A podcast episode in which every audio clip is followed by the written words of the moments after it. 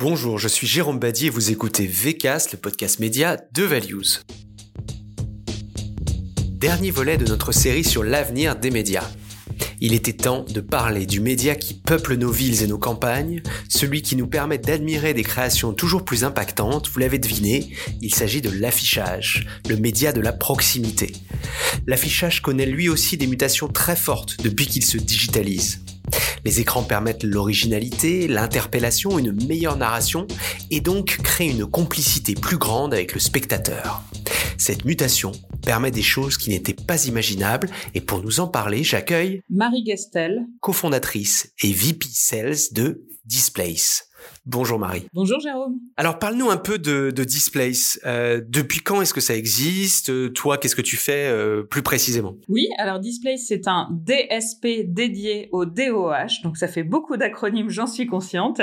Displace, donc c'est une plateforme qui permet d'acheter en programmatique euh, les inventaires du DOH, donc des écrans d'affichage digital.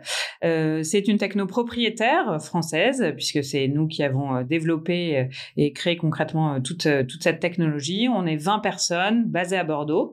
Et Displace a 7 ans. On, est pionnier sur notre marché. D'ailleurs, on a été très en avance sur le marché du, du DOH euh, puisque le, le RTB s'est réellement ouvert en France l'année dernière. Et aujourd'hui, on a plus de 500 000 écrans qui sont achetables dans la plateforme et ce, dans plus de 40 pays dans le monde. Et donc, pour répondre à ta deuxième question, moi, je, je m'occupe plus précisément de toute la partie sales, c'est-à-dire que bah, je permets aux agences, aux trading desks et aux annonceurs de pouvoir être formés et utiliser au mieux la plateforme. Et donc ça, euh, partout en Europe. Alors juste pour euh, pour les acronymes euh, RTB, donc c'est Real Time Bidding, euh, donc c'est de l'achat en temps réel, c'est ça? C'est ça. Et donc DOH, pour ceux qui ne le savent pas encore et qui sont pas des fidèles auditeurs de VCast, c'est Digital Out of Home, donc c'est l'affichage extérieur digital. Ce sont des écrans qui sont euh, qui sont euh, euh, finalement situés dans des dans des environnements très connus du quotidien. On les retrouve dans la rue, dans les centres commerciaux, dans les gares, dans les aéroports, etc. Donc voilà, c'est vraiment au sein du quotidien et c'est du coup en dehors du domicile. Donc DOH, digital out of home. Évidemment, l'affichage c'est un c'est un média qui a beaucoup souffert avec les différents confinements ces deux dernières années. Est-ce que tu peux nous dire comment se porte ce un peu particulier, mais que nous on considère comme un média à part entière, et en, particulier avec le DOH, on va y revenir. Mais voilà, comment ça se porte euh, aujourd'hui? Euh, Est-ce que tu as des chiffres un peu marchés à nous communiquer? Alors oui, euh, ce qu'on peut dire, c'est que en effet, les différentes périodes de confinement ont été très dures pour notre média, puisque du jour au lendemain, on a eu un, arrêt brutal de de l'activité dès le dès le premier confinement. Et puis après, l'activité a repris finalement un peu au, gré où les confinements étaient levés, à partir du moment où euh, où, les gens avaient le droit de ressortir, eh ben l'activité reprenait. Donc on est on est quand même sur une année 2020 qui a été très compliquée. Euh, L'affichage, donc l'OH a fait moins 33%, les DOH a fait moins 40% en 2020. Euh, les, chiffres 2021 sont pas encore sortis. En revanche, euh, les, sur les trois premiers trimestres, le marché a retrouvé la croissance. On n'est pas encore euh, totalement au niveau de 2019, qui était euh, qui était une bonne année, mais en tout cas le marché repart clairement.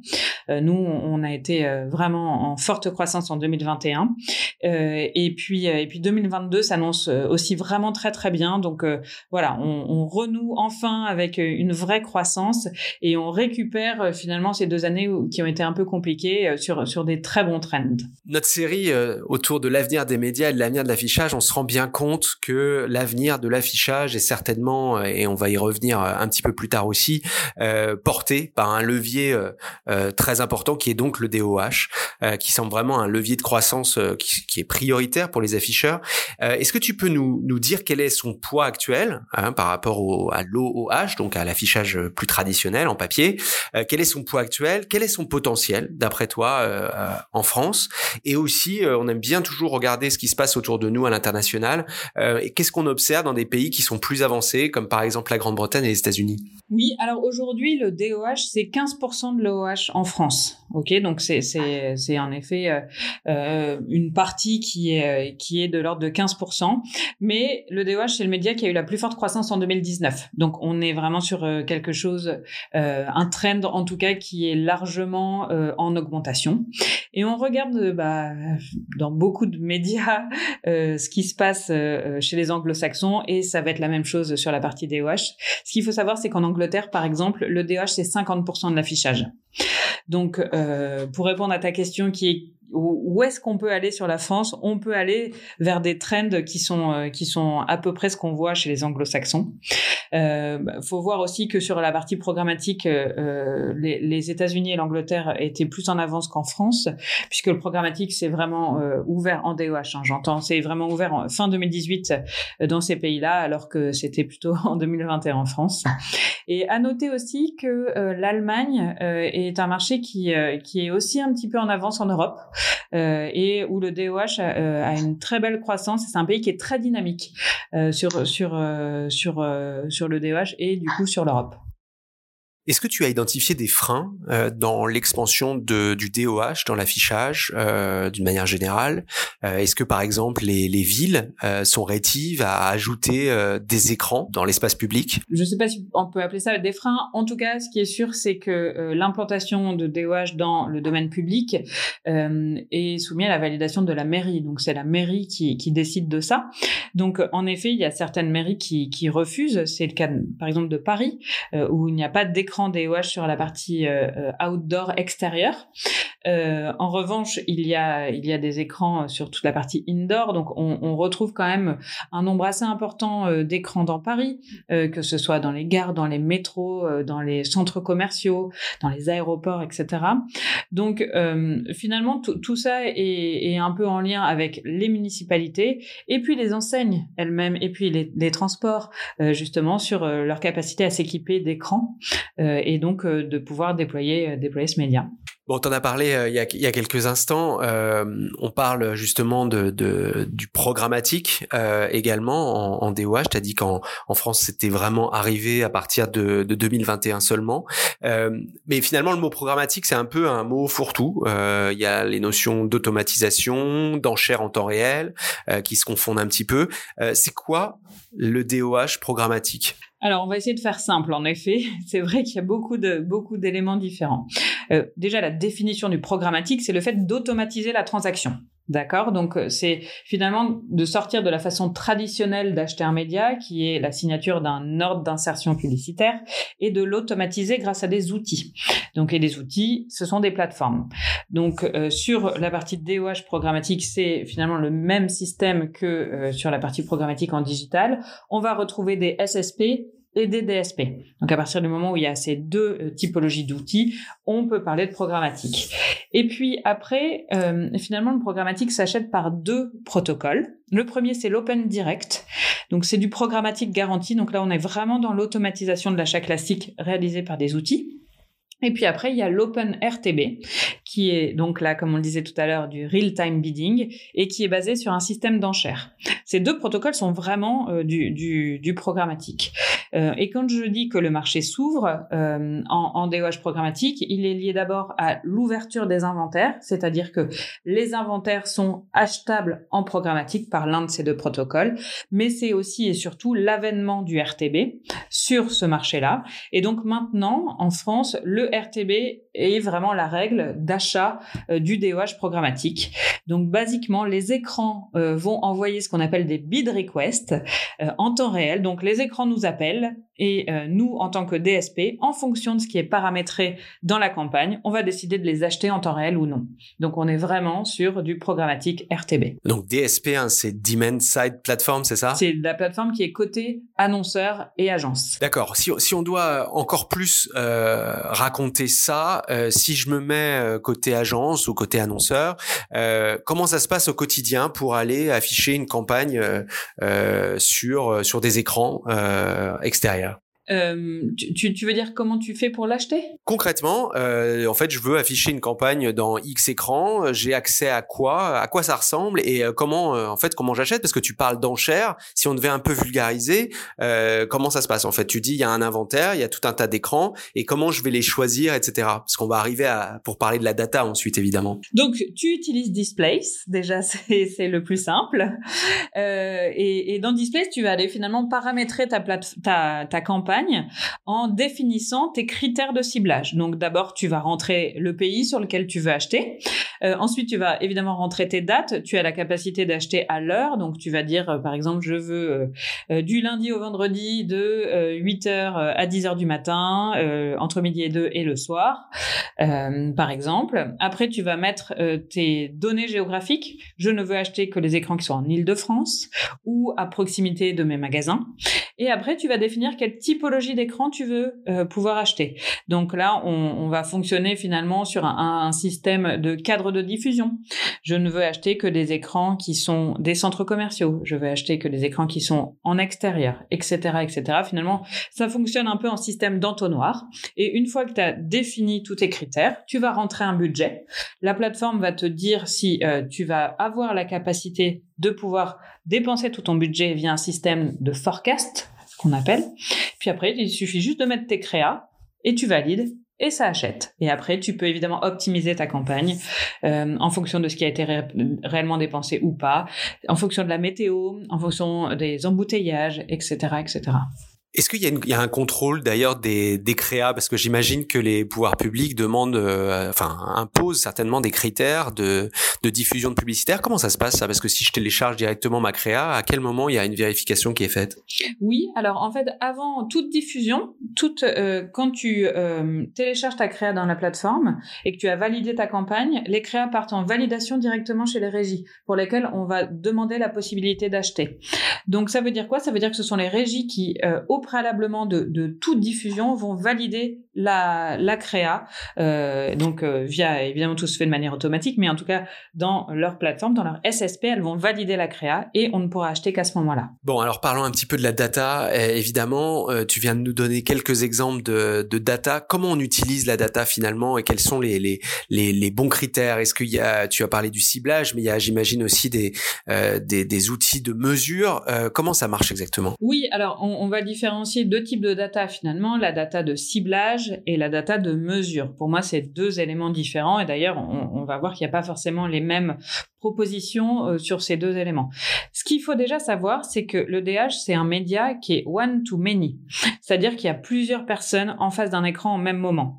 Donc, il n'y a pas forcément de sens d'utiliser des données euh, individuelles. On va pas raisonner euh, à la personne. Euh, je veux pas cibler euh, telle personne en face d'un écran, ça n'a pas de sens. Hein. Donc, on va être vraiment toujours sur un système où on va aller raisonner en moyenne et on va aller regarder la surpondération de la cible en fonction de la moyenne. D'accord? Donc ça, c'est comme ça que va, va marcher la data d'audience en ciblage. Euh, donc on va aller sélectionner directement dans la plateforme, euh, on travaille avec AdSquare sur cette partie-là, euh, une cible, donc ça peut être par exemple les 18-25 ans euh, qui sont euh, des fast-food lovers, donc qui adorent euh, manger de, des, des, des hamburgers, on va dire. Et donc, en quelques clics, euh, on va aller pouvoir euh, bah, sélectionner cette cible et la plateforme va aller euh, sélectionner euh, les écrans qui vont surpondérer cette cible par rapport à la moyenne. Et donc, grâce à AdSquare, on va pouvoir aussi aller dire, bah, je euh, j'ai la meilleure euh, propension de pouvoir toucher cette cible le mardi à 18h ou le jeudi à 15h en fonction de tel ou tel écran. Donc ça, ça va être sur la, la partie ciblage data d'audience. J'ai parlé évidemment aussi tout à l'heure de tout ce qui est géolocalisation, euh, la data euh, géoloc. Et puis on a aussi euh, de la data qui est liée à du trigger. Donc on, on, parlait de la météo et des embouteillages. Et puis après sur la partie euh, euh, reporting, finalement comment on mesure une campagne, on va avoir deux deux grandes typologies de, de mesures. La, première ça va être le brand lift puisque les, les les campagnes DOH sont pour la plupart des campagnes de, de, branding. Donc là, avec notre partenariat avec Epidemics, par exemple, on va aller pouvoir mesurer l'impact de la campagne sur le branding de la marque. Donc, est-ce que ma campagne a généré, plus de notoriété pour ma marque? Donc ça, c'est des choses qu'on va pouvoir mesurer. Et puis, on, peut aussi regarder euh, l'impact de la campagne sur mes visites en magasin. Est-ce que ma campagne a, donc c'est ce qu'on appelle le drive to store. Euh, donc euh, là, avec AdSquare par exemple, on va aller pouvoir regarder si des gens qui ont été exposés à la campagne, en moyenne, se sont plus rendus dans le magasin de la marque ou pas. Comment comment sont opérées euh, les ces mesures de ciblage en fait euh, euh, C'est par sondage? Comment on sait que les 18-25 euh, euh, qui aiment manger des hamburgers se trouvent plus plutôt à ce moment-là, à cet endroit-là? Comment, comment ça marche exactement? Alors pour le coup, là on travaille avec AdSquare. Donc c'est AdSquare qui qui qui nous donne ces informations, qui sont des informations de scoring et c'est lié à, à, au mobile. Hein. C'est grâce au mobile qui vont pouvoir aller définir que tel écran euh, bah, surpondère la cible et donc a un scoring supérieur à la moyenne sur la cible qu'on va sélectionner. On en avait déjà parlé dans VCAS, mais euh, voilà, il n'y a pas de question de caméra, on n'est pas filmé devant les écrans, etc. C'est pas comme ça qu'on sait euh, ce genre de choses. Non, mais ça, ça veut pas, ça, ça existe. Euh, ça existe surtout en Asie pour le coup. Et, euh, et les caméras euh, ont pour objectif euh, plutôt d'aller voir si le type de message qui est diffusé attire l'œil, par exemple, ou de, de, pouvoir aller regarder le temps d'attention ou le taux d'attention. Donc, est-ce que ce message, bah, finalement, génère plus d'attention de la part des consommateurs ou pas? Et on n'est pas du tout dans le flicage entre guillemets dont, dont, on peut on peut avoir peur. C'est pas du tout ça.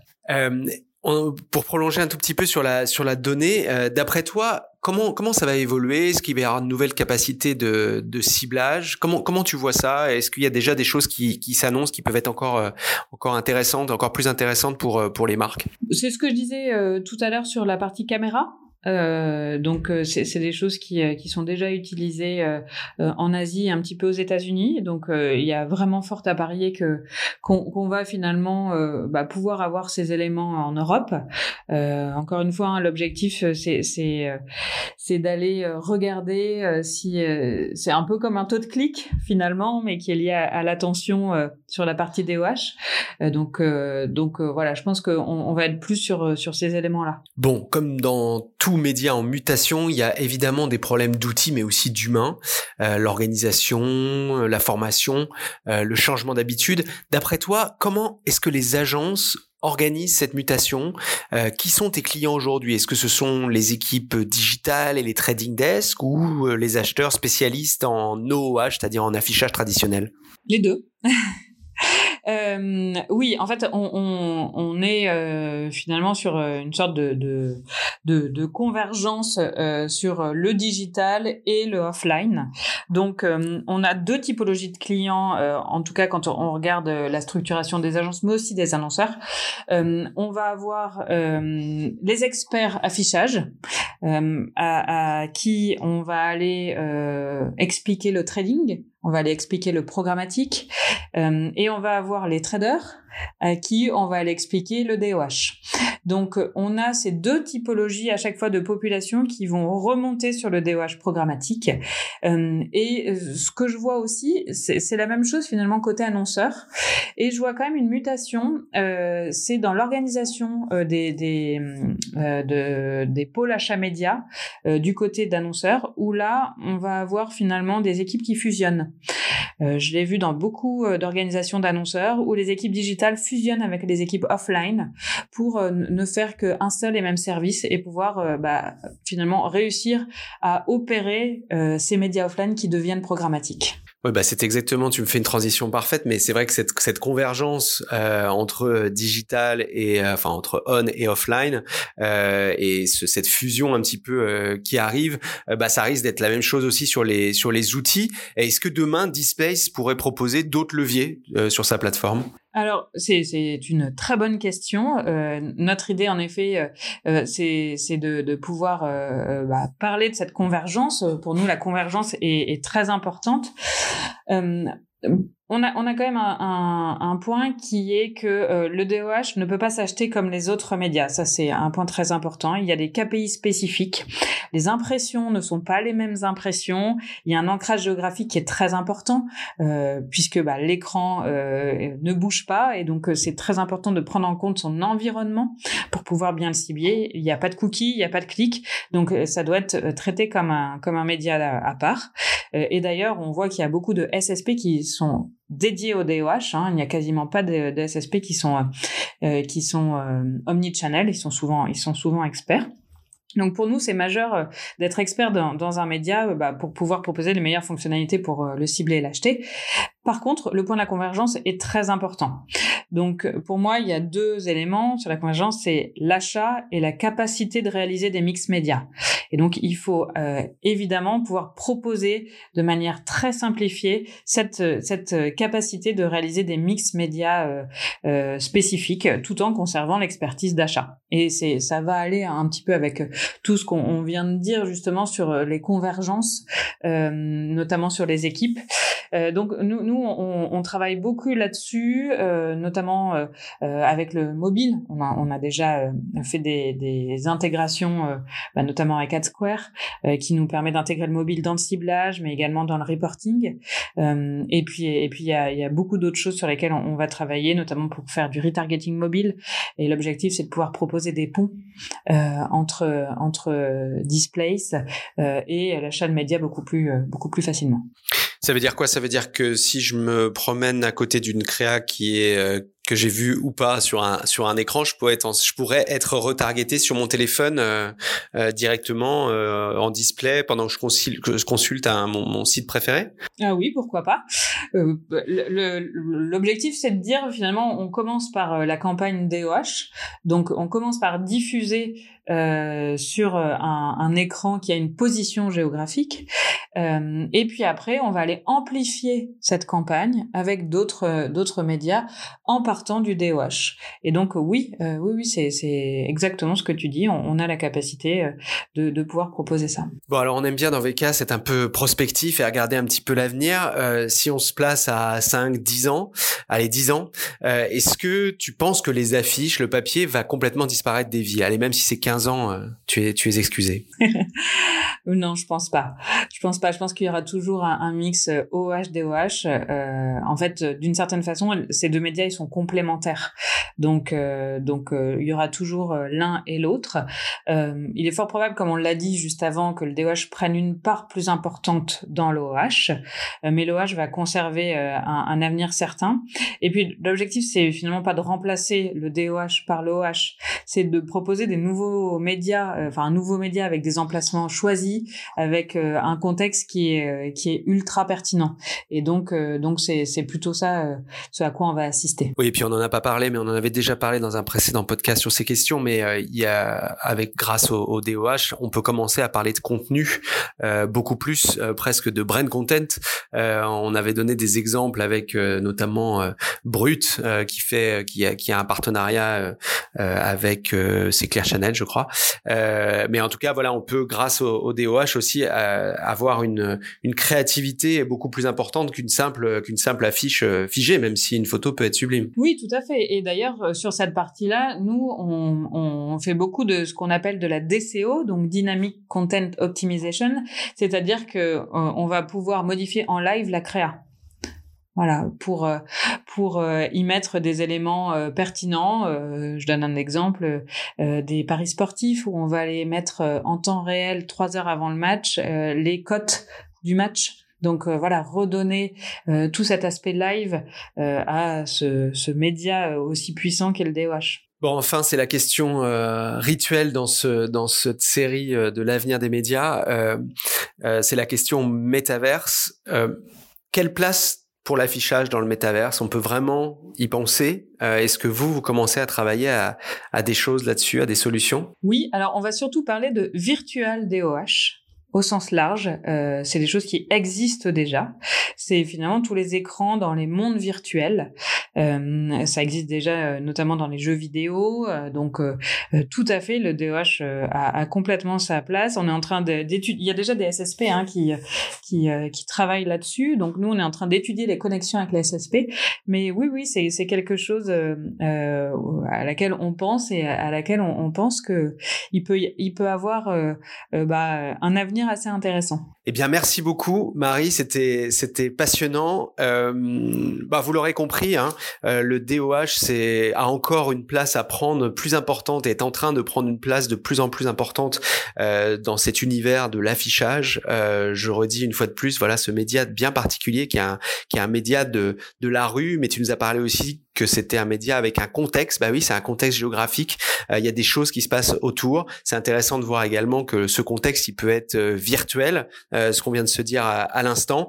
on se rend compte également que c'est un, un, média qui peut être aussi mesuré avec des mesures qui sont différentes et qui empêchent peut-être certaines intégrations, même si on va pouvoir de plus en plus travailler des, des, mix comme ça, des mix médias, et notamment grâce au mobile.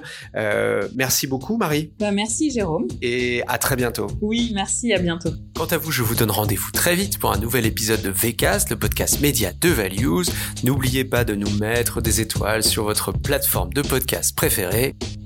Ciao